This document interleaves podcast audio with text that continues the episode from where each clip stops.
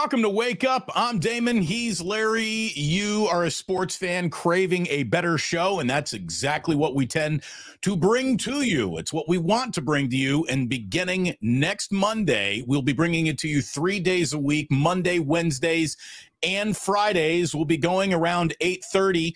Larry, we're gonna have to start setting your alarm just to, to like five minutes earlier, and that way everything goes smoother and no one's calling you lazy. How are you, pal?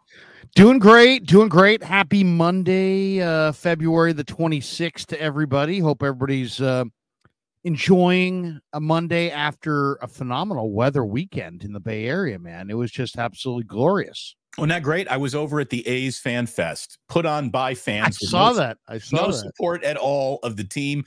It was a beautiful day.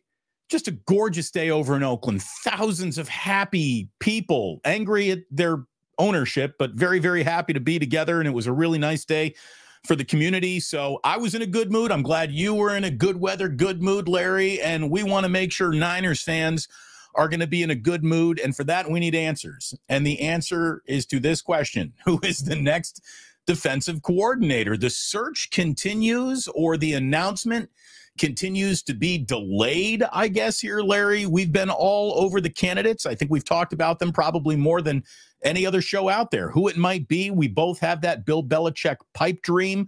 We'll talk more about whether or not that is a pipe dream or not, um, uh, or, or, if this is coming from inside the house, if you will.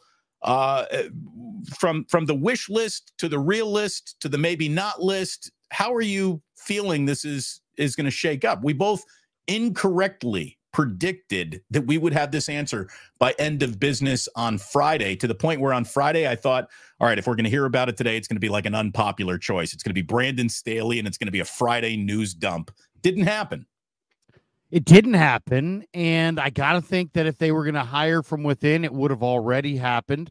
Let me first shout out Pig and a Pickle, the title sponsor of the Krug Show, as well as Underdog Fantasy um, Marin Auto Glass, and our two new sponsors, Sharp Corner Sports Cards and Collectibles and Valley Hill ValleyHillRoofing.net, just for the month of February.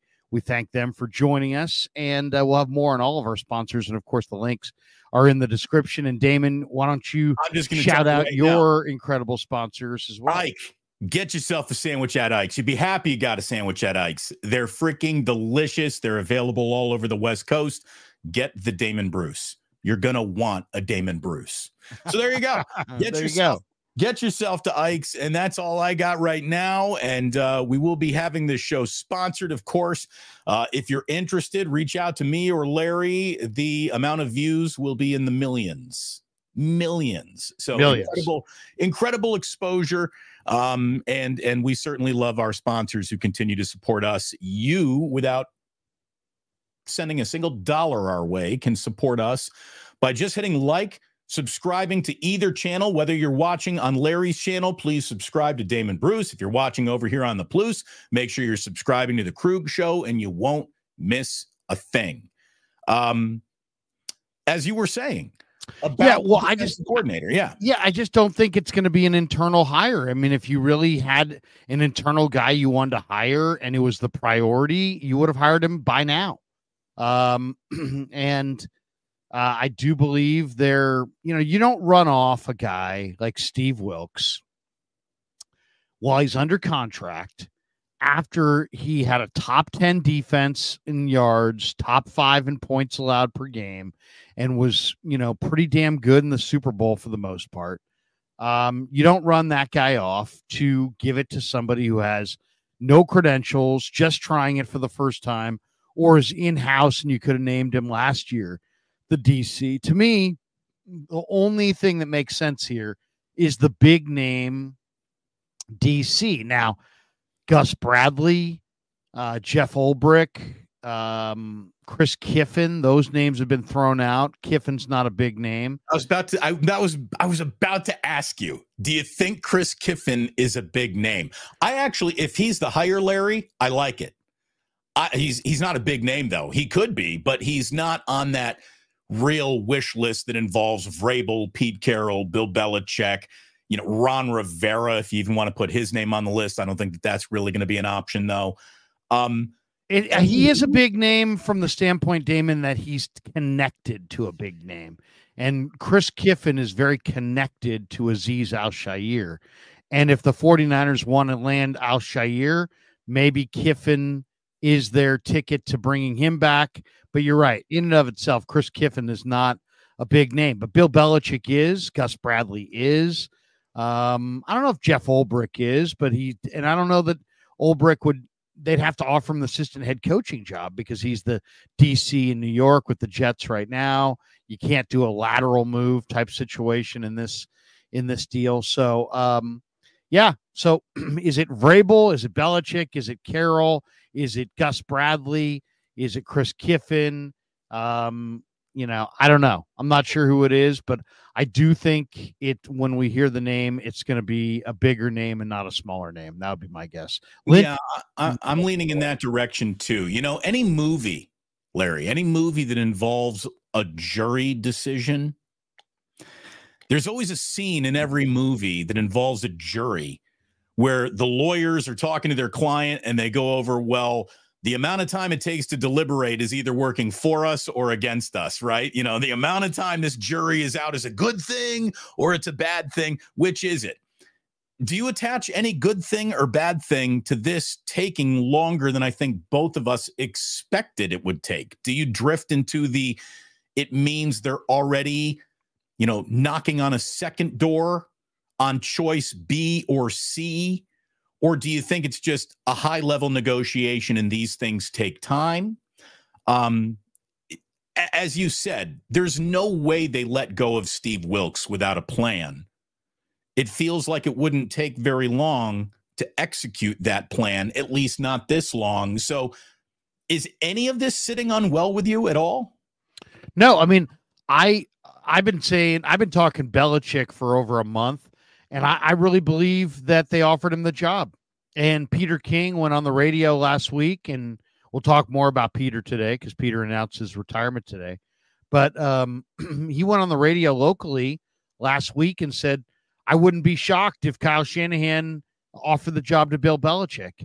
And then if you're going to offer a job, you know, like this, that's beneath Bill Belichick to Bill Belichick, um, but when it's also beneath him and also the far and away the best football job he's going to get offered to him uh, this offseason, I think that you got to give him some time to think it over. And that's why I, I really believe Mike Silver.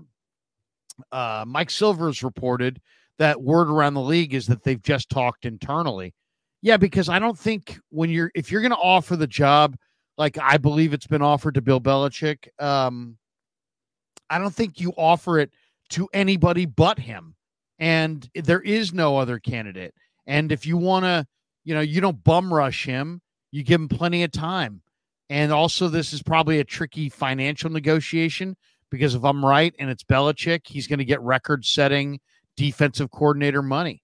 So I'm, you know, it's, it is wild. It would absolutely be the biggest story in the NFL all week outshining the combine itself. Um, but I think the 49ers, I think it works, Damon. Why? Because of Bill's relationship with Eddie, Eddie's ties to the team, um, the fact that Bill, this is the best job Bill could get. I think this is also a major check your ego moment at the door for both Kyle Shanahan and Bill Belichick, which is why I think it actually works uh, because I think they both have to check their ego at the door, you know. And and at this point, I think you know there's a lot of people like, oh, Kyle Shanahan would never do that because then if they won the Super Bowl, it would be viewed as Belichick helped get him over the top. And all I would say to that is, I think Kyle Shanahan at this point just wants to get over the top and does not care how it looks, who says what you know, there were an awful lot of people in 1994, 1995, Damon. You were around in the market at that time, um, you know, working at Sports Byline over with me and, and the great Todd Herson. Um, a lot of people said back in, in January and February of 1995, you know what? Nobody's ever going to look at this Niners Super Bowl the same because they had Deion. This will be the one they had to go get Deion to get him over the top. Well, here we are. It's 2024, and nobody says, well, the Niners have four, and they've got that one with Deion. They say the Niners have five. So nobody's going to remember, you know, um, which ones you won with KD and which ones you didn't win with KD. No one's going to remember which ones you won with Deion and without Deion. Nobody's going to care which ones you won with Belichick and without over time. Maybe, maybe Nick Wright and a few talking heads on in the present will highlight um, you know, that this is somehow disrespectful or, you know, some kind not a full achievement, but history will remember it as a full achievement. Shanahan's keenly aware of that. And so I, I, I really believe Kyle's at that point now where he doesn't care what it takes to get beyond Reid and Spagnuolo. And if it takes him and Bill to get by Reid and Spagnuolo, so be it. Um, I said this over a month ago. I'll stay with it now. I think it's the I think he's the hire. And and and it's just a matter of does he want it? Will he take it? Does he view it? Does he want to ride off into the sunset and do nothing? Because those are his choices. Ride off into the sunset and do nothing or be a defensive coordinator on one of the great teams in the league and on an iconic team. So I think I think it's going to get done. I think it's going to be a major story, but um We'll see. We'll see. I do understand the the people who push back in a big bad way, going, "It's preposterous." It it does seem preposterous. Well, Larry, um, the, so I get it. He's the ultimate overqualified hire, right? I mean, he's yeah, the most totally. overqualified defensive coordinator in the history of anyone taking that position if he does take that position. But in a game of musical chairs, the man has nowhere to sit in terms of being a head coach anywhere in the NFL. There is zero chance he goes back to college. So now the question is do you want to coach? Because if Bill Belichick was too old this year to get a head coaching job, a year older, a year removed from the league doesn't do him any favors. Are you a fan of Curb Your Enthusiasm? Do you ever watch the show? It's so funny you said that. I did a Curb Your Enthusiasm um, marathon on uh, on what Saturday, Friday night, or I guess it was Saturday night. Okay. Saturday night, I watched all of the very latest season twelve of okay. Curb Your Enthusiasm. So, so yes, a couple of seasons ago, the plot was Larry was going to open his own coffee shop next to Mocha Joe's, right? And it's a spite store. My question is, Larry, how much does Bill Belichick want to open a spite store against the NFL? Because the old nobody thinks I'm worth hiring as a head coach. All right, fuck you guys. I'm going to go join Kyle Shanahan. He's going to be the best offensive mind in the league. I'm going to be the best defensive mind in the league. You want to say that he can't win it on his own? He doesn't care anymore. You talk about how people were going to remember it. Forget about what everyone's going to remember. Here's what everyone knows Kyle's lost two Super Bowls. He can't afford to go to a third and lose that one, too to bring to bear the very best team with the very best coaches is the job. You bring the full might of all NFL power to bear with this roster, that head coach, that defensive coordinator. Just think of Bill Belichick being the wartime consigliere that every 49er can walk up to and just get every drop of NFL knowledge from. The man is a walking, talking, living football historian, much less coach. There's no aspect of the league he isn't acutely aware of. And all, here's my pitch to Bill Belichick. Here's the elevator pitch, Larry. Are you ready? Lean over to Bill and just say, X's and O's, and it never snows. That's all you need to know, Bill. You don't have to deal with the media. You don't have to deal with Tom Curran. You don't have to deal with Boston up your ass. You don't have to deal with anyone asking you stupid questions with your monotone answers just being served to them and they don't stop no matter how disinterested you seem. All of the things that you can't stand about football vanish instantly, and all the things that you love, X's and O's and relationships with players are still there. Uh, to me, there's got to be a pile of money that is big enough to put that with all the other things that I just talked about in front of Bill to make him go, Yeah, you know what? I am going to open a spite store in Santa Clara and take it out on the NFL for not hiring me. And broken metronome says Larry saying Kyle has no ego. What the fuck has he been watching the past seven or eight years? I didn't say he had no ego. I said he's going to check his ego at the door. And Belichick's got an ego, uh, and he's going to check his at the door. That's why it works because both guys have, in theory, something to lose, right? Both guys are taking, you know, Kyle is admitting that he needs help and Belichick's admitting that he needs a top tier football job, and he doesn't have one, and that he and but but it works because at his at both man's men's core is this they claim to be all about football, and if it's all about football, I don't think Shanahan wants to get on the headsets in the middle of the Super Bowl. I don't think he wants to sit there and and ha- and question is this the right? You know, when he's sitting there between series, does he sit? Does he want to sit there and go, "Is this the right coverage call on defense?" He wants to be able to hand the keys to the defense to somebody else and say, "Hey, wait a second, you did you take these keys, you run with it. I don't want to. I want to have total trust." So that's where I think Belichick works.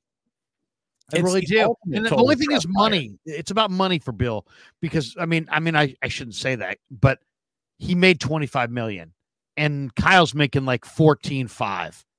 I don't think the Niners are going to pay their defensive coordinator 25 million. But I do think they may offer him a two-year, $25 million deal uh, with maybe most of it guaranteed in the first year. So he's like, hey, you know what? Um, how about this? We'll offer you a $25 million two year deal, 20 in year one, five in year two. And you don't owe us anything if, uh, you know, if you want to ride off into the sunset. There, therefore, he gets close to what he, um, you know, was going to make as a head coach this year, which is record setting DC money. And, you know, you get your guy. Um, and I and I think you know it makes sense for Kyle right now. It makes sense for for Belichick right now. Um, and it really makes sense when you look at the 49ers roster because Bill Belichick is a great defensive coach. They need to retool their defensive line and they need to um, coach up their secondary. And that's really a big thing. I mean, you look at that secondary, they've invested in young players here. Luter, Ji'Ayir Brown, uh, even Mooney Ward's not very old. Hufanga's young. Womack's young. Ambry's young. Demo's young.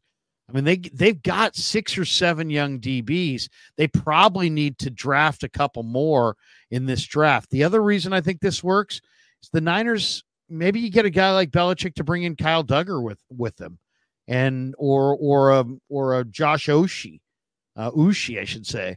Both those guys are exactly what the Niners are looking for that speed rusher opposite Bosa and kind of the leader of their secondary. And I think he, they're both Patriots who played for Bill, and he might be able to influence one of them to come with. So I know it's crazy talk. I know it's over the top. Um, but Here's you know what? I don't. I don't think it's all that crazy. And by the way, MF has this one Damon Kawakami just now. Industry sources last week thought the 49ers would have been ready to announce a new defense coordinator by now, but there's, quote, obviously been a bit of a delay and some potential things to sort out. So we we shall see. All right. You can make that go away. We don't need to yeah. see MF uh as a comment. But thank you very much. I just I think that the reason why it's not crazy the reason why it's not insane is because Bill Belichick does not have another option. There is no professional head coaching or defensive coordinating position open anywhere else in this league. So the question is simply this Bill, do you want to keep going? Do you want to keep coaching? Is this sport so intertwined in your veins, in your blood, that you need it to feel normal. Because you know it would feel abnormal? Bill Belichick on a Sunday sitting on ESPN's NFL Live set, pretending to have a conversation that he gives a rip about actually having with anyone up there. That is abnormal. To me, I see Bill Belichick in a defensive coordinator position more normally than I see him just, hey, I'm another media guy. You know what I mean? Totally.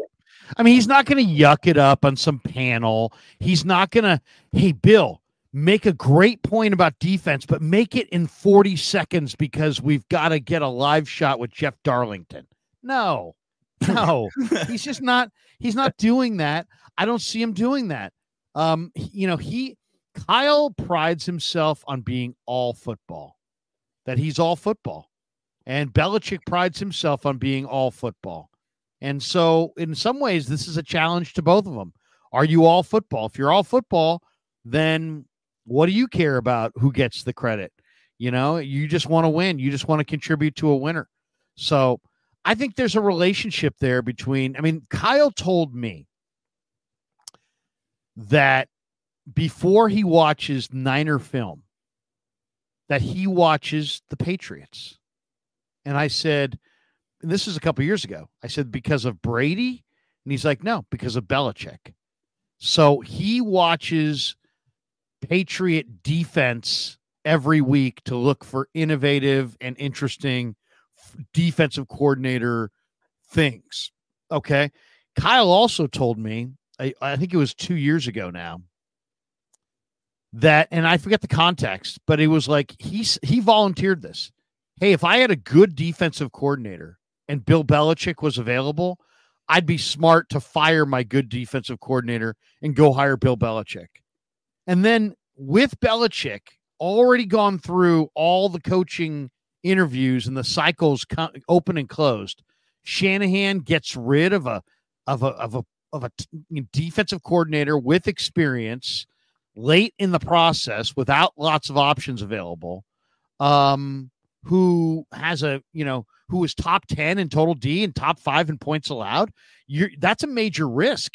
You can't, you know, if you run off Steve Wilks and you give the job to Daniel Bullocks and Daniel Bullocks, who's never been a DC before, falls on his face and you waste a season, that's almost a borderline fireable offense. So I, you know, um, and I agree with JJ Raider here, and that's why I have it on the board. He says if Bill Belichick wanted to spite someone, it would be the Patriots and Kraft. Bill would wait one year to see if Robert Saleh gets fired and take the Jets head coaching job and beat the Patriots. Don't think he wouldn't jump to that job and don't think the 49ers wouldn't allow him to jump to that job in a year. But the one thing, JJ, you got to remember Bill Belichick has coached every single season in the NFL since 1975. 1975. The guy's coached every year in the league. That's my lifetime. Yeah. That is my That's, entire lifetime. I was born in 1975. So that Damon's got kids, kids that are five. I mean, he I was five the last time Bill Belichick did not coach in the NFL. So to me, the more dramatic thing is to be like, is Bill not going to coach in the NFL this year? That would be incredibly dramatic. I'll so, tell you what would be even more hurtful to the Patriots is if the Buffalo Bills come up short again and Bill Belichick were to take that job with Josh Allen, now all of a sudden the Patriots are officially worried. Look, yeah. The thing though about Belichick is the man is 71 years old. And, you know, he, he doesn't get younger this year by not coaching. And if Bill Belichick was just a little too old, out of style, or whatever, wanted too much power, to the galactic loser Atlanta Falcons saying thanks, but no thanks. I, I don't know if his head coaching prospects increase ever again. So this might be it for Bill. I mean, this really might be it. Look, sports are painful. When it's over, it's over. And it is sometimes painfully over. And so, again, does Bill Belichick want to open a spite store? Uh, exact same scenario. Spite store certainly applies to Pete Carroll who to come from Seattle to be the defensive coordinator of the 49ers would be an in division kerfuffle, to say the least. The fact that he is from Marin, the fact that he has coached for the 49ers in the past, there is an awful lot of connection and tie there. Even though he is older than Bill Belichick, he's still got that young man joie de vivre about him. And again, Pete, if all you want to do is chew gum and yell at linebackers, this is a job for you. Yeah, it really is. Um, do you think Pete Carroll would be interested? If if not Belichick, would I raise you a Pete Carroll, or at that point, are you going for much younger blood of Vrabel or take a shot on Kiffin? I, I don't think Pete works as well. Um, why? Not that he doesn't know the defense. He knows the defense that they run maybe better, but he's got a really close relationship with John Schneider. He's got a, I mean, this, you know, I, I don't think for Pete Carroll to jump to the Niners at this point is scorched earth. Right. Um, you know, come on. I mean, that's scorched earth. And and I think that ruins his relationship with John Schneider. I think it it it turns the one city that he wants to love him forever against him. I don't know. I, I think the I think there's more to lose than there is to gain there for Pete. I also kind of think Pete's kind of really wants to be done. Uh, I don't know. Maybe maybe I'm reading that wrong. I would say to me, it's Belichick one, Gus Bradley two. That's that's how I would see it. Oh, the Gus Niners. The, hold on, I'm sorry, but Gus Bradley's yeah. name that kind of is coming out of nowhere, at least from you and I talking about it. What leads you to Gus Bradley? Because he has coached, you know, under Saleh or with Saleh in this defense. He knows this defense. Uh, he's in Indy. I think you could probably. He's been a head coach. Um, you know, I think he's a, he's. You know, I I think he's the kind of guy that would give like I think he's more likely to come than Vrabel or Carroll. And I think you could make him the assistant head coach. Well, and again, when it comes to working in the secondary, I mean, he coached the Legion of Boom, so he knows quite a bit about that. By the way, speaking of Legion of Boom, what a disappointing story to hear about Richard Sherman, who catches a DUI, which in the age of Uber is just a billion percent unacceptable. Um, for someone who is so clearly smart, how can he be so stupid? What a disappointment for Richard Sherman. Well, I mean, yeah, I mean, it's just you know, I, I, I the one thing I always hated was um, people who used our platform to to um, you know point out people who step in shit. You know, I I don't I I mean it's a it's a problem in our it's a societal issue, um, and you know, I agree with everything you said as far as there's no real excuses, um, and it's just you know, but I it you know I don't like using my platform to be like, you know, this person screwed up, aren't I better than them? This person screwed up, aren't I better than them? You know, it's and there. I'm not saying you're doing that, but there's a lot of people that do that kind of radio and do that kind of media where it's like this person stepped in in S and this is their worst moment ever. Let's do a segment on it and really bury him. Here's when the there is no other side to it. Ever. His worst moment is another well documented moment that involved alcohol and mistakes being made. This is his what second suspected DUI. Again, just you're not allowed one of those. You're certainly not allowed two of those. And in an age of Uber, dude, get your shit together. And this yeah. isn't about. I agree. This isn't about. No, I know, but it's like it's. Just, just I know, but it's, I guess here's the thing. What a disappointment because I really like Richard Sherman. I think that this guy could be uh, you know, if he wanted to take that coaching path, he could be an incredible teacher of the game. Um, what a what a guy! What what what, what a disappointment. I mean, I'm yeah. I'm. It's just. No, I hear you. Yeah, I'm not. I trying, I'm not trying to bury the guy, but it's absolutely pathetic that when everything that you ever needed to not get a DUI is a button on your phone, and you can't bother pushing a button on your phone, I do sort of put you into the eh, go fuck yourself, Lane. I mean, I really do. Like, I just, it, it's inexcusable. I had a friend of mine who was killed by a drunk driver in high school. So this is a sort of a, a, a zero, zero wiggle room issue of, of mine. So I just, I, I, I can't believe he did that. Um, So I hear you. there you go. Sort of a tangent there. Didn't even mean to talk about Richard Sherman. Just popped up because I said Legion of Boom. But you were talking about Gus Bradley. Probably not going to be Pete Carroll. Everyone is waiting around thinking it might be Bill Belichick. What about Chris Kiffin, though? Because I think Chris Kiffin, a guy who was in house with the Niners, left. And I kind of like that, Larry. I kind of like the guy who, yes, I was here. Then I went on to do my own thing. And now I want to come back because I'm ready for this job now. I don't think it's a bad idea either to align the coach with the single best position group on the team either. And that might be these linebackers. So to have Chris Kiffin, who is a linebackers coach, come back from DeMeco's Texas team, uh, the Houston team that was very impressive this year. I like it. I like his age. I like his youth. I've liked the fact that everyone who worked with him with the 49ers seems to have a glowing review and they missed him when he left. Um, I really think that Chris Kiffin is probably the most likely hire of them all. Well, it's interesting. He's, you know, okay, so he played defensive tackle at Colorado State. And of course, his dad is Monte Kiffin. And and Monte Kiffin was the DC of the Buccaneers when John Lynch won the Super Bowl. So there's a there's a trust, uh, you know, between Kiffin and Lynch that goes way back. The question is this: the only time Chris has been a defensive coordinator was 2017 um, when he was um, at Florida Atlantic.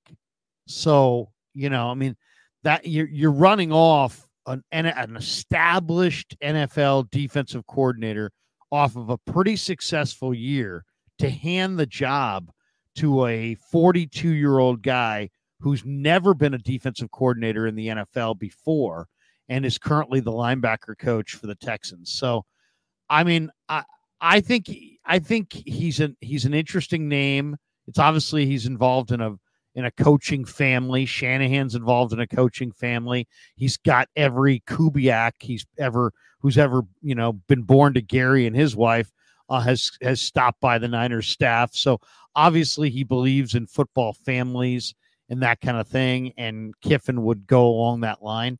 But to me, even though I like Kiffin and I think Kiffin would make sense, especially if you're going to pursue Azeez Al Why? Because it was Kiffin who found Al-Shaair at Florida Atlantic and brought right, him Larry, to the Niners. The only thing that they need to get Azeez Al-Shaair back on this team is a plane ticket. that guy showed up to a playoff game. He's, yeah. he, he, he, wants to be back on the 49ers. Oh, no, there's no question. There's yeah. no question. But I mean, I'm not, but, but Chris is the guy. I mean, I did an, an interview with Azeez that's up on my YouTube page from last year where I asked him about, you know, coming to the Niners and he had this relationship with Chris and that was the key. So that if, if, if Azeez is in there, in their you know designs and in their plans, then Chris makes some sense. But it's still a monumental risk to run off Steve Wilks for Chris Kiffin. I mean, it's not like you're sitting there. Wilks has greater credentials for the position than Kiffin does. So it's, you know, I like Chris Kiffin. I think he would be he would be a good fit for what they do, but I think he's I, I would say Belichick one, Bradley two, Kiffin three, and then maybe Ulbrich four. That would that's how I'd rank him. Brandon Staley, yes or no? No, no. I don't. I, I you know Brandon Staley defense either quit on him. I mean, probably quit on him. Really. Um, I I would say no to Brandon Staley. Yeah. Anyone who gets 60 by the Raiders feels like a no, right? it feels like it's got to be a no. Feels like there's there's other issues there. Yeah. Um. So there you go. That is a uh, 35 minute opening salvo on the defensive coordinator situation that the Niners hopefully have ironed out by what? I mean, Wednesday, Thursday. They can't wait for Friday to get this done. It needs to happen because there's a lot of other things that are going to come up quickly on the NFL calendar, namely the combine and the draft. And you'd obviously like all heads together in the room thinking in the same direction before that stuff happens. Uh, hit like, hit subscribe, whether you're watching on my channel or on Larry's channel. Make sure you're subscribing to the other channel, and that way you don't miss a thing. It is great to have you here. Wake Up is becoming a three day a week extravaganza starting next Monday. We're going Monday, Wednesday, and Friday, weekly wake ups. Monday, Wednesday, Friday going forward, starting on Monday of next week, which follows Sunday, Larry, which is Plus Mania 3 The Revenge at the Halfway Club on Geneva. I'm going to be there. A whole bunch of my viewers and listeners are going to be there. And Larry, you're going to be there too. We're very excited to have you back. I know you made it out for Plus Mania 2. Um, invite all of your folks, all of your people, all of your crowd into the halfway club on Geneva. Let's fill the bar up. My buddies just opened up this great bar, great food, great drinks, and it's going to be a fun day of hanging out when there really isn't anything going else on on a Sunday. We can sit there and watch the combine together. Ooh, just just just sit around and and try I'll tell you what's amazing about the combine. You give me about 5, 10, 40 times I can condition myself to hit. I can. I don't even need a stopwatch, Larry. I'll tell you what the difference between a a four three nine and a four one. Like I, I get good at actually guessing what that forty time was. Seriously, I, I mean, myself, I got to stop watching men run around in underpants. What am I doing? Well, and it, it, it's so funny because it's like you know, um, it doesn't mean you you know just because you work out well doesn't mean you can play. The combine, to me, should be like the haze in the barn. You know, I mean, you're you're already uh, you, know you've you've already decided who you like and who you don't like. And to me, the combine's real value is more about uh, the medicals and the interviews. And the interview. We, yeah, we don't get a chance. That we're not privy to the medicals and we're not privy to the interviews. But I think those are the the highlights of the combine. And then other than that, it's nice to see these guys against a constant backdrop and see, you know, how they how they uh, you know, measure out and everything. It's interesting, but once again, I think the Ravens do the personnel thing as well as anybody. Why? Because Ozzie Newsome is, has a philosophy and he's passed it to Eric DeCosta. And that philosophy is don't get caught up in the combine and um, just you know draft great college football players and then hope they transition to the NFL and that's what they do to me it's about the film just straight up if you didn't yeah. put it on the film collegiately you're certainly not going to do it at the next level and no matter what you, you may but it's you may but don't you know i agree with you don't that that the for every one guy who sucked in college and then put up an awesome combine i'd rather lose out on that guy than you know, start pretending that college football games didn't matter. Yeah, I, I just think that there's look there there is merit to the combine for sure, and measurables are important. But again, are we tracking things because we can, or are we tracking things because they're important? And that's there's it's almost like we we have too much information, and that cloudies the judgment. Go to the game film if the guy's making a lot of tackles, you should probably draft him over the guy who might be two tenths of a second faster in a 40, but doesn't make a lot of tackles, you know? So that's the way I feel about the whole thing. It is the, a player's evaluation is the entire wrapping paper of the Christmas present, right? The combine is just the bow on top. It's the last impression that the player can make on teams that are candidates who are interested in that player, either through impressive physical workouts, a great interview, or just I don't know. It's it's it's it's amazing. The decisions to draft guys at the combine come from like happenstance conversations more than they even come from the formal interviews. It's just being around the NFL and that level of media attention reveals an awful lot about a player's ability to handle the white hot microscope that comes with being drafted to an NFL team. So, um, I mean, look at it too. Look at it. Look at it. The combine. Brock Purdy went there, and nobody noticed. Who? But but but Zach Wilson rolled to his left and threw with his right arm a dime down the field, and it became he became the second pick in the draft. So it's the images are valuable, but just remember, and I'll talk more about it because I've got a point to make later on on the combine. Um, but um, but it's to me, it's like if you do know that a guy was a great college football player, right? it to me, it just cements things. So I'm looking for the great college football player who's also great at the combine. So that's what I'm that's the intersection that I want. I'm not looking for guys who couldn't play who are great at the combine. But if you were great in college football and then you go to the combine and light it up, that just cements your spot on my board. You know what I mean? That's to me because that's what the NFL is. The NFL is about next level athletes. And there's guys who are good in college football that aren't good enough athletes to to be great in the NFL. If you can find the great college football player who goes to Indy and has a great workout, draft that guy. When you can wed collegiate production with elite athleticism, that's when you draft those guys. That's that's what you're looking for. That is like Aldon Smith was a was a perfect example. He was great at Missouri, very very productive. Went to the combine, looked awesome. Draft him. Now, obviously, he had problems off the field, and it derailed his career. Uh, so maybe the interviews at the combine, maybe you know, maybe should have been looked at closer there. But if you can find a great player who's also a great athlete, man, you're you're you're you, that's who you want to draft. So you wanted to bring up three things needed for the 49ers to run this back. And run this back is winning the Super Bowl next year. I mean, right. That, that's that's where the 49ers are now. There's no more NFC. T- your season starts in the NFC title game. No, bullshit. Your season begins with the grand marshal of the Super Bowl parade coming up Market Street. Like that is now the only acceptable outcome for the 49ers in the 2024 NFL season. So how does that happen? How's that happen, Larry? You said you got three things that need to happen for the Niners to have any chance to run this back. What are they?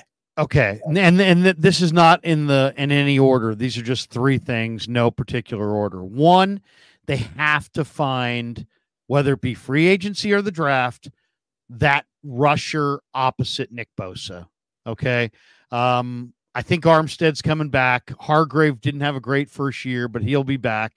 Bosa will be back. But the Niners have six free agents along their defensive line, and they don't really have an answer for who's the opposite guy opposite Bosa. Um, they're looking for their Dee Ford. They're looking for that guy who, who you know, it, it wasn't Chase Young. It wasn't Randy Gregory.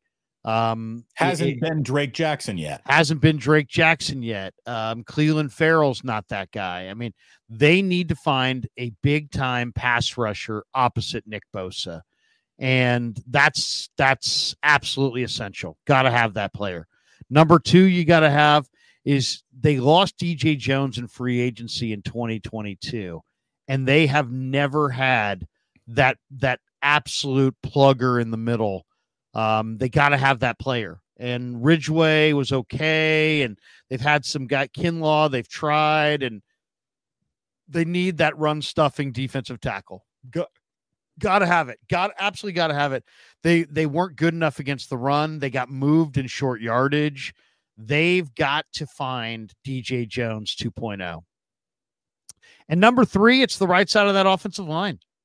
No more fooling around, folks. You, as far as I'm concerned, you got your you get a five man offensive line. I've watched all the film.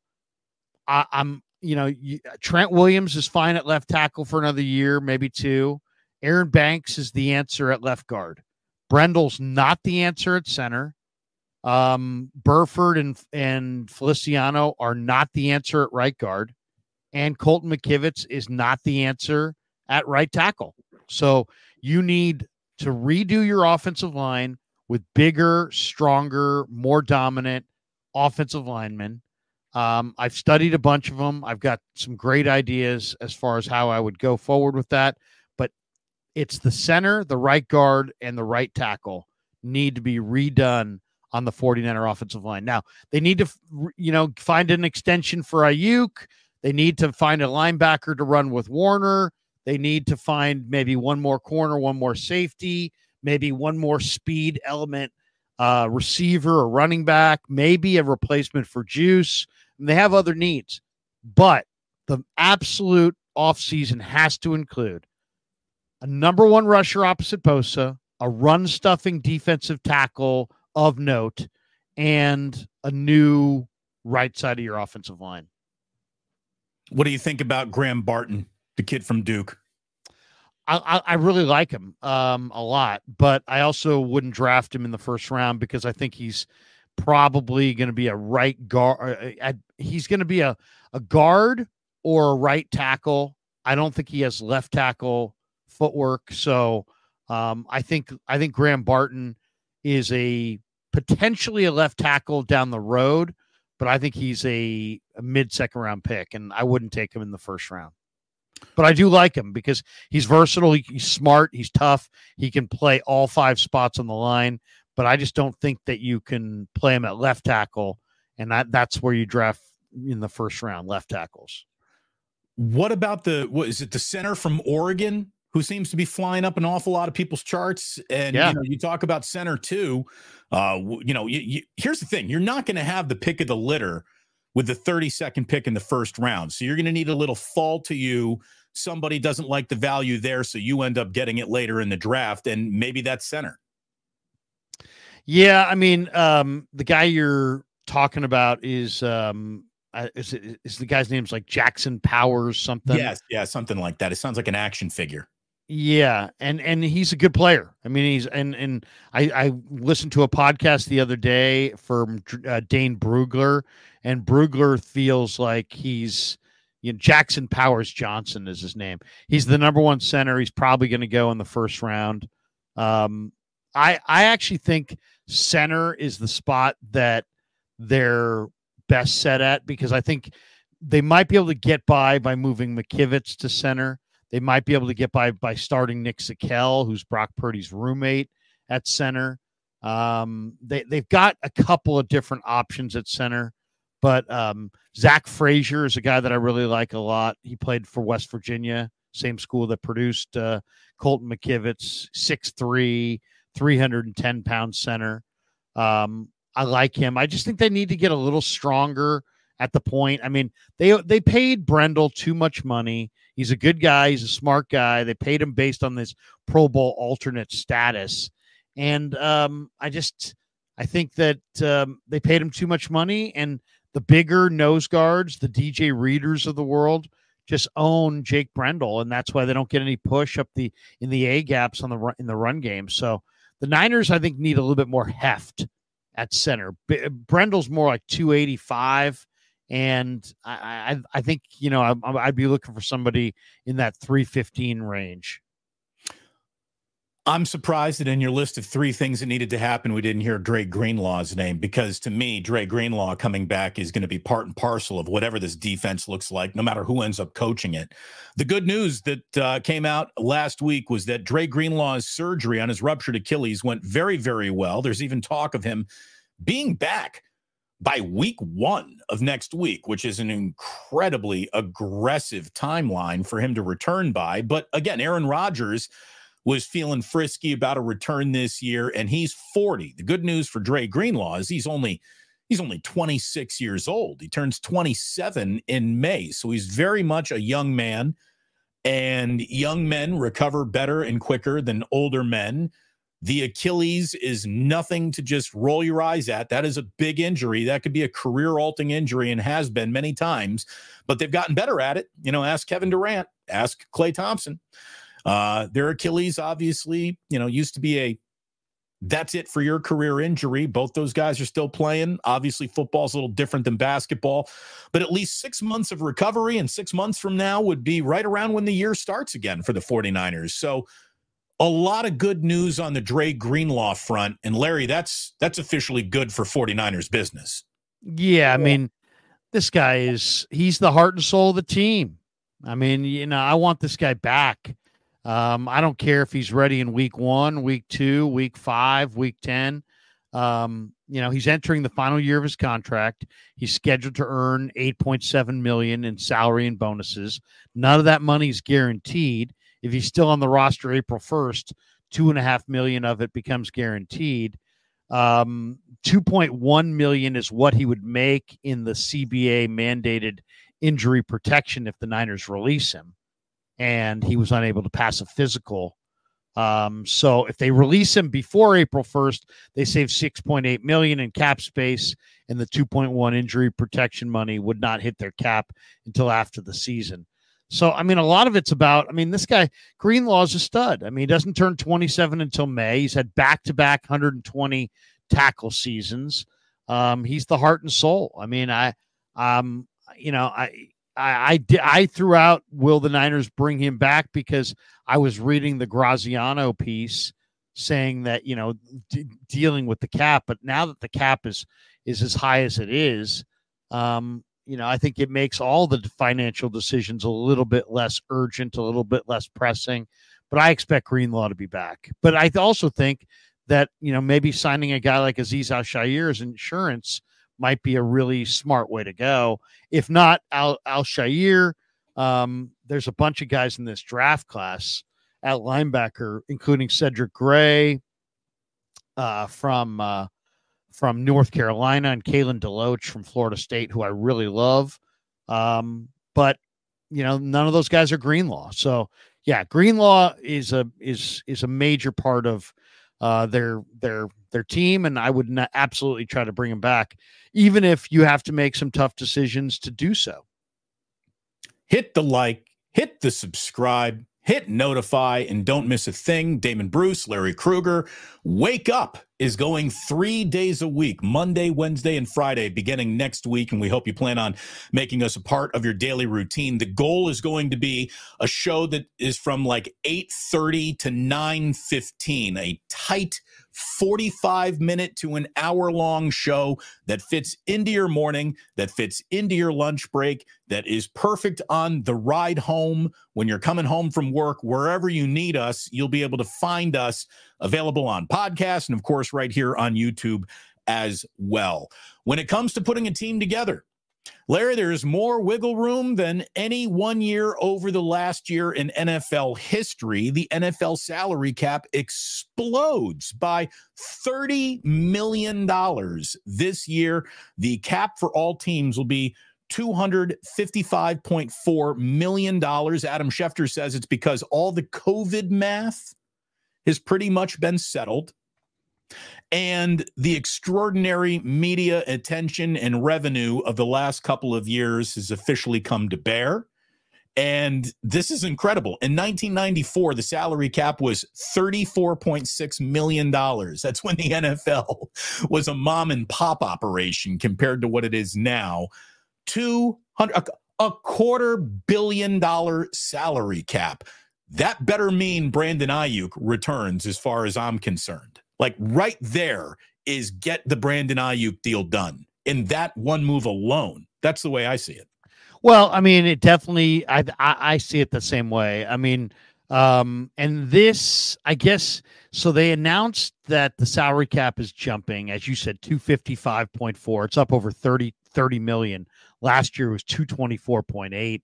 Uh, Pelissero tweeted out that the increase is a result of full repayment of all amounts of advance monies by the clubs and, and and deferred by the by the players during the pandemic, as well as there's been an extraordinary increase in media revenue for the 2024 season. So that gets the cap up. Everybody thought it was going to be around 245, 250. Instead, it's 255. Um, yeah, I mean this this makes it so that you can do a few more things if you're the 49ers and you're not quite hugged up against it. You don't have to make such crushing, you know, crucial decisions. And you can kind of look, you know, run it back this year largely with, you know, when I say run it back, I mean, you don't have to move off of Aiyuk. Um, I, I and yet I still think that that it will be interesting to see. I, I still don't think it's a slam dunk excuse me, that Aiyuk is back. Why? Because it's pretty clear that Justin Jefferson wants to reset the receiver market. And it just seems like there's always teams that have a hard time paying receivers. We saw it with AJ Brown. We saw it with Davante Adams. We saw it with Tyreek Hill. Um, I think it's likely the Niners re-sign Brandon Aiyuk, but I won't say it's for sure. Um, they still have to find to that have, to finally have a consistent thousand yard receiver and walk away when you're an eyelash away from winning a Lombardi. I mean, it's just you talk about like it's the it's wrong time to walk away from Robbie Gould. Dude, screw your kicker. This is Brandon Aiyuk we're talking about. Like, it's the wrong time to walk away from Brandon Aiyuk, 27 years old, prime of his career, peak of his powers, totally is something with Brock Purdy. There is kismet there. You don't break that up. You just don't. I hear you, but you're also talking about a receiver who you would be paying if you paid him what he's worth in the open market you're paying $50 million to two wide receivers. You're dead last in the NFL in pass attempts. Well, but you shouldn't and, be more than, right? You should. Okay, but but and you also just played three playoff games. You just you just played three playoff games where Brandon Aiyuk got three catches in each game. So you're either you got to start utilizing this guy a little bit better than they have either way. I mean, I, I, I agree with all of that. The fact that you can throw some serious man coverage on Aiyuk and Deebo and have so much success with it is another show. You know, that that's something that Steve Spagnuolo found out too. You you press these guys hard. They're not who they hope to be in a lot of these games. Um, but I still think he is whatever Brandon Aiyuk might be to the league, I don't know. What he is to the 49ers is their best wide receiver by a full-on country mile over brand uh, over uh, Deebo Samuel. So I just I wouldn't say goodbye to a guy like that for several reasons. Um, but you I, have to it's a negotiation. I mean, you have to see. I mean, I have no idea what he's asking for. If if if he wants uh, you know, I mean, you never know. I mean, there's talk that Justin Jefferson wants to redefine the wide receiver right. market. Well, what if he redefines it at $35 million? And what if Aiyuk says, I want $35 million a year? I'd be like, I mean, you ain't Justin Jefferson, kid. So calm down. You're not right. Tyreek Hill. You're well, but, really, really good for who you are, but you ain't quite them. So let's right. get back to reality here and talk about how we can make this work for you with guaranteed dollars that make everybody walk away happy when it's all said and done. Yeah. I think they're likely to get it done, but I don't know what he's what he's asking for. I know that Paraag's a tough negotiator. Um, I know that it's it, that he tries to save every penny at every turn, and that he's not an easy guy to deal with uh, in these negotiations. He's formidable. So, um, you know, it makes me think based on the dialogue coming out of the Aiyuk camp, Damon, it makes me think that they've already exchanged numbers and are dramatically apart on on you know what what the two sides are looking for. Otherwise, I don't think I would have heard Aiyuk's, you know brother and sister coming out saying, you know, this is his. He just played his last game in San Francisco, and he wants to go to Vegas, and he wants this, and he wants that. Uh, we'll see. We'll see. I, I would say this. I, I would be prepared to go either way. If if he wants some ridiculous thirty-five million dollars a year, some crazy amount of money, right. and I don't think he's worth it. Price. Yeah, there's I'll a walk away. There's a yeah. walk away, and there's so many receivers out there, both in free agency and the draft, that you could walk away. I mean, when I say walk away, you could also you don't have to do anything right now. You could roll this into next year. Now you got to have a conversation with them because the last thing you want to do is make an internal decision to deal with this next year, have him not be on board, not working out. But I'm not in a rush to move off of Aiyuk either, because you could make an argument that Aiyuk has the best relationship on field chemistry, if you will, with Purdy than any of the other receivers. So, you know, I think you absolutely want to get it done. But if there if he gets crazy, um, I bet you you could probably get a mid first round pick and then some for him, and that might be the route they go if if things get crazy. I just know that it's hard being a wide receiver for Kyle Shanahan. Brandon Aiyuk has finally mastered this very hard task, and not only would Brandon Aiyuk's absence hurt the passing game, I think it greatly affects the running game as well. So I really do hope that they can bring him back. And again, with the salary cap increasing to 255.4 million, 255 million dollars. I hope that they can get it done. There's two things about that number that bother me, Larry. Number one, that the NFL has had internal layoffs. Like, how are you growing the cap by $30 million a team and laying people off internally. That is corporate greed at its most savage, disgusting level that bothers me to no end. Secondly, if you're going to go to 255 million, just go to 260 and grow the game day roster to 60 players. A couple of million dollars, Larry, is exactly how you take care of the back end of your roster. That's all you need. You know, I mean, we're talking half million dollar a year players at the very back end of your roster. And to me, a little more continuity, larger rosters, more guys practicing. For now, a season that includes one more game than it probably even needs or should.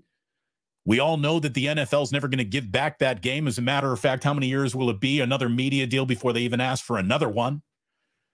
To me, consistency and continuity would be so thoroughly addressed if they would just grow the roster to 60. Football would be better. Better football means more people watching. Rinse, wash, repeat. This is how you make more money in the long run with a better product. I'll, go beyond that. Um, I'm a believer that the NFL brand is so strong right now that they are leaving huge money on the table. Football needs to be year round. And you can't be you can't play football year round with one team of guys. And you could yet the structure and every the marketing and everything that you have in place.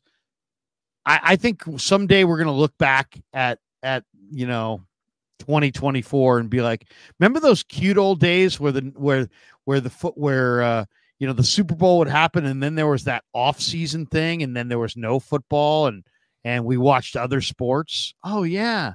Oh, those days are gone. I, I really think that football's minor leagues would outdraw baseball's major leagues. Well, football's already does, right? Football, but I mean, football's spring league would beat spring sports. Football, if it was tied to the NFL. And what they ought to do is is grow the game by even more than that as far as the rosters. And then and then have an off-season minor league, spring league that's like, you know, whatever six, ten weeks long, whatever it is, and have a spring league with with, with, with a total proving ground for the Trey Lances of the world, for the for the uh, for the coaches, for all the different people that they want to give reps to. You know the the young announcers, the young coaches, the young executives, the young players, the developmental league. You want a G League. You want an I want NFL G League. I, I want NFL Europe in America. And and and what I want is I want the Niners minor league team wearing the Niners colors to play the Raiders minor league team wearing the Raiders colors in the spring with players that those teams own. And that right there would outdraw San Francisco Giants baseball. It would outdraw NBA playoff basketball. It would outdraw the NCAA tournament. Well, um, hold on, hold on. The tournament's still a big deal. I don't know if you're outdrawing that, but you would outdraw it locally. I'm talking about you. locally. I'm okay. not, you know, nationally. You're right, and but I'm saying it, football's so big. There are people like I'm an I'm a I'm a football fan, but I'm a basketball fan, and I'm a baseball fan, and I watch other sports in the in the other in the uh, you know when the football's over, I watch baseball, and then I watch NBA. Um, but I'm becoming more of uh, the exception, not the rule. Now there's lots and lots and lots of people who, I mean, give you an example. I put out a question to my audience this week.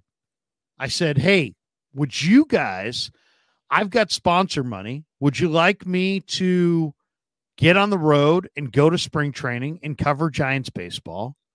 Or would you like me to hunker down in my studio here in Walnut Creek and cover the combine? And cover the cover uh, uh, the combine and and free agency in the NFL. I'm guessing season. told it cover the combine around 80 to 90 percent. Yeah, yeah, because people would rather there. There's more passion for 49er off season than there is for Warriors will they or won't they make the playoffs in season?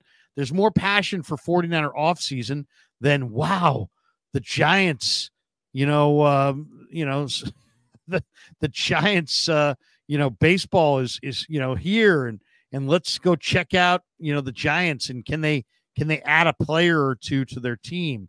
Today they signed who did they sign? Nick Ahmed, the Ooh. veteran shortstop. Ooh. Dude, if I do a video on Dre Greenlaw's knee versus the Giants just signed Nick Ahmed, Nick Ahmed's going to get like four 480 views. Dre Greenlaw's knee is going to get like 10,000 views. Right. Yeah. So look, I've realized that too. I've taken a, a risk today with my 11 a.m. show.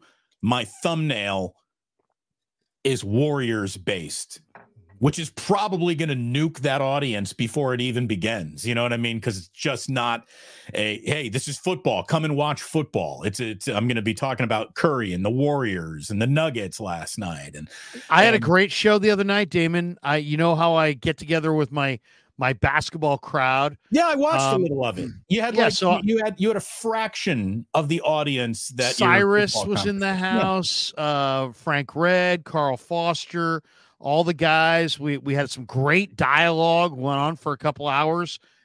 You know, it got um 300 people in the room, 280 or something like that. If you know, you know, we have almost a thousand sitting right here, right now. So, I mean, it's just football is big, and minor league football does not work. We don't want it.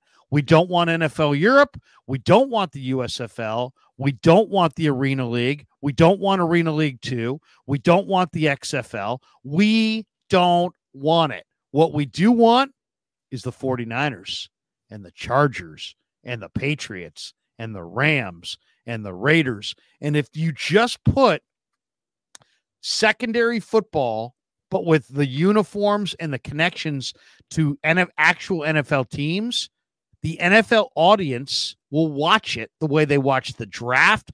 The biggest growing of sporting event in the country is the NFL draft.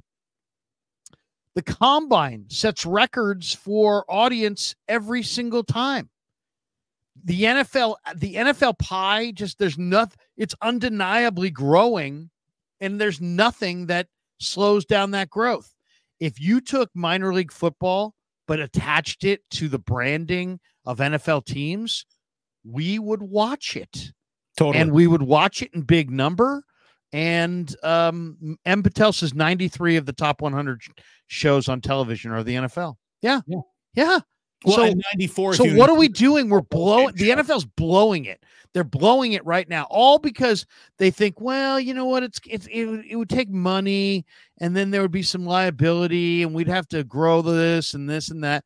Dude, there'd be an entire second league. I, you'd have an you'd commandeer sports year round. I I, mean, I, I think there's an awful lot of merit to what you're saying. Let me just devil's advocate you for a little bit. Sure. Because I think it was Cindy Crawford who famously said, Yeah, I was the most popular model in the history of the world until I was on too many magazine covers.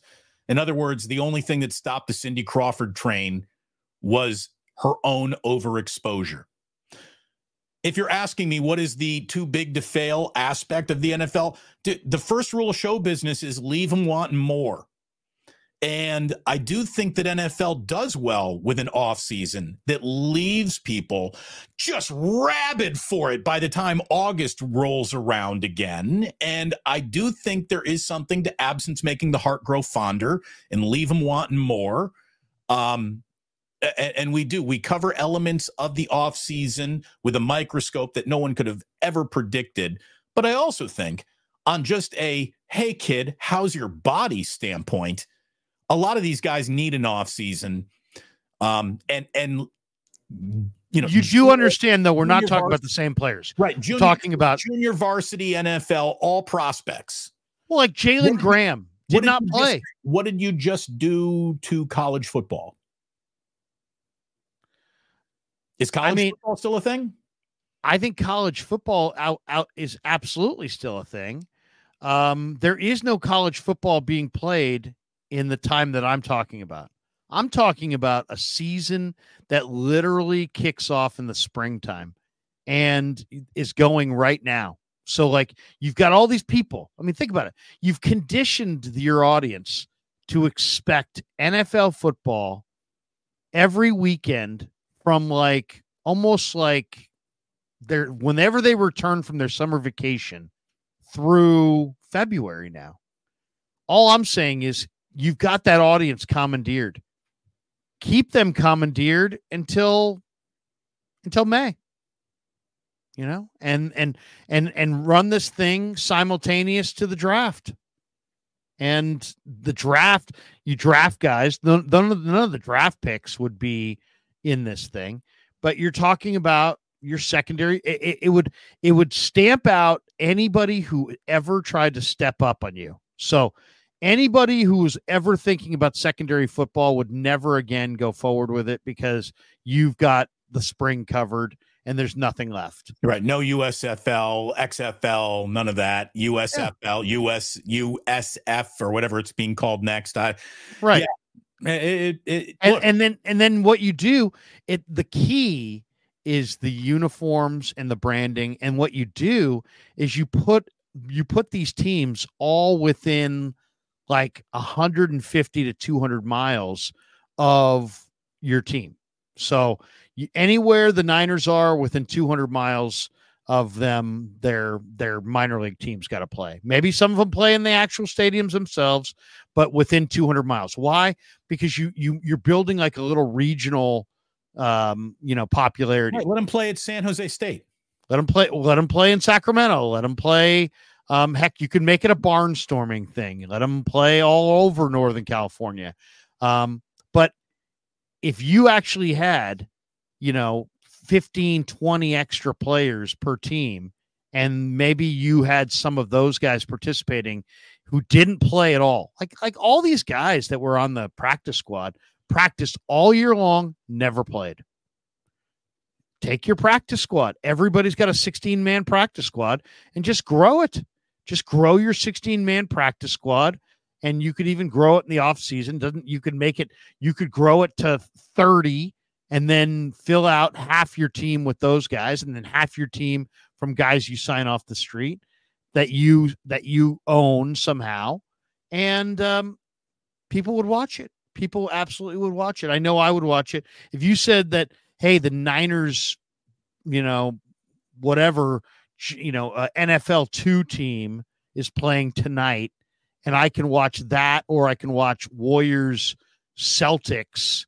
Um, you know, I, I'll, I'll, I may watch Warrior Celtics, but I may not. I may watch that, especially since baseball is so tilt teetering right now and you all and there's no you know really you're just talking about the ncaa tournament is the only thing that you would go against.